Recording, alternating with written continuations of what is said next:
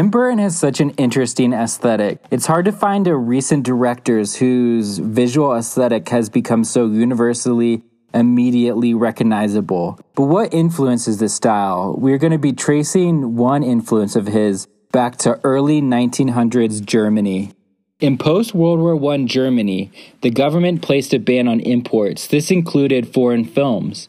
The German people wanted to go see films, so this caused a massive influx of German made films. The country went from producing 24 films in 1914 to 130 films in 1918, just four years later. German directors began making films that represented the German mindset post World War I. This style would become known as German Expressionism. German Expressionism portrays the world not subjectively. The overall scenic and production design produced a feeling of dreamlike unreality and psychological tension for the viewer. Among the most distinctive features are sharply exaggerated backdrops and landscapes with high color contrasts, typically relying heavily on the use of shadows and silhouettes to heighten a feeling of tension or dread. Sets with jagged edges and alternately rounded, tilted, or visually disjointed and discombobulated spaces are another key element.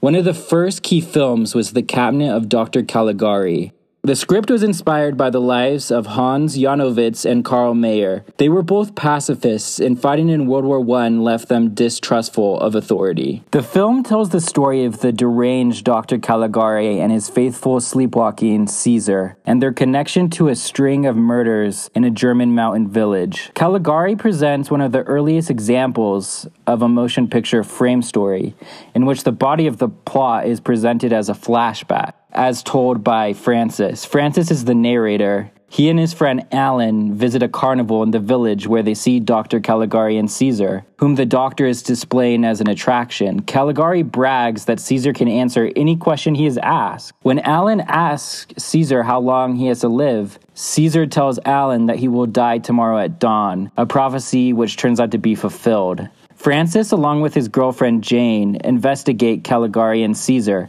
which eventually leads to Jane's kidnapping by Caesar.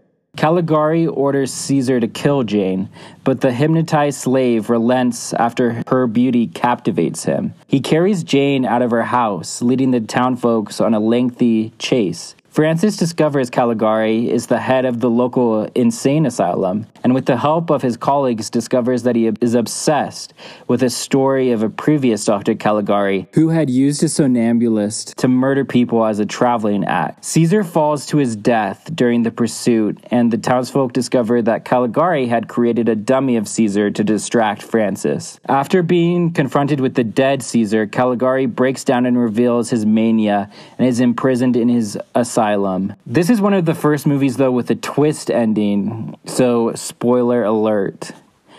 The influential twist ending reveals that Francis's flashback is actually his fantasy. Caligari is his asylum doctor who, after this revelation of his patient's delusion, claims to be able to cure him. I think one of Burton's film is directly inspired by the cabinet of Dr. Caligari, the movie Edward Scissorhands. You can see the influence in Edward Scissorhands' aesthetic.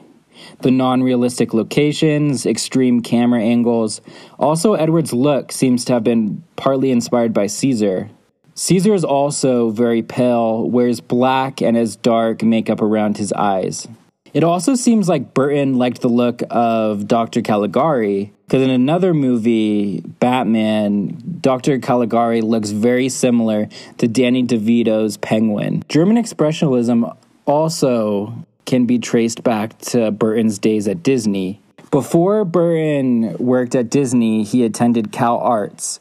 At Cal Arts, Burton animated several short films and developed his signature style as an illustrator of characters with exaggerated features. One of his student works, called Stalk of the Celery Monster, got him attention from Walt Disney Studios, which brought him in as an apprentice after his graduation from Cal Arts. He was largely regulated to producing concept art for films like 1981's The Fox and the Hound and 1983's The Black Cauldron. The work he did went unused. Burton would later say, I couldn't even fake the Disney style. Also, while at Disney, Burton released a short film, Frankenweenie, in 1984. It tells the story of a young boy who tries to revive his dog as it is run over by a car. Filmed in black and white, it stars Barrett Oliver, Shelley Duvall, and Daniel Stern. After Frankenweenie was completed, Disney fired Burton under the pretext of him spending the company's resources on a film that'd be too dark and scary for children to see. I love how Burton is influenced by German Expressionism and he's bringing it back as something that can be more mainstream. It'll be really interesting to see what kind of films Burton does going forward. Thanks for joining us on On Directors.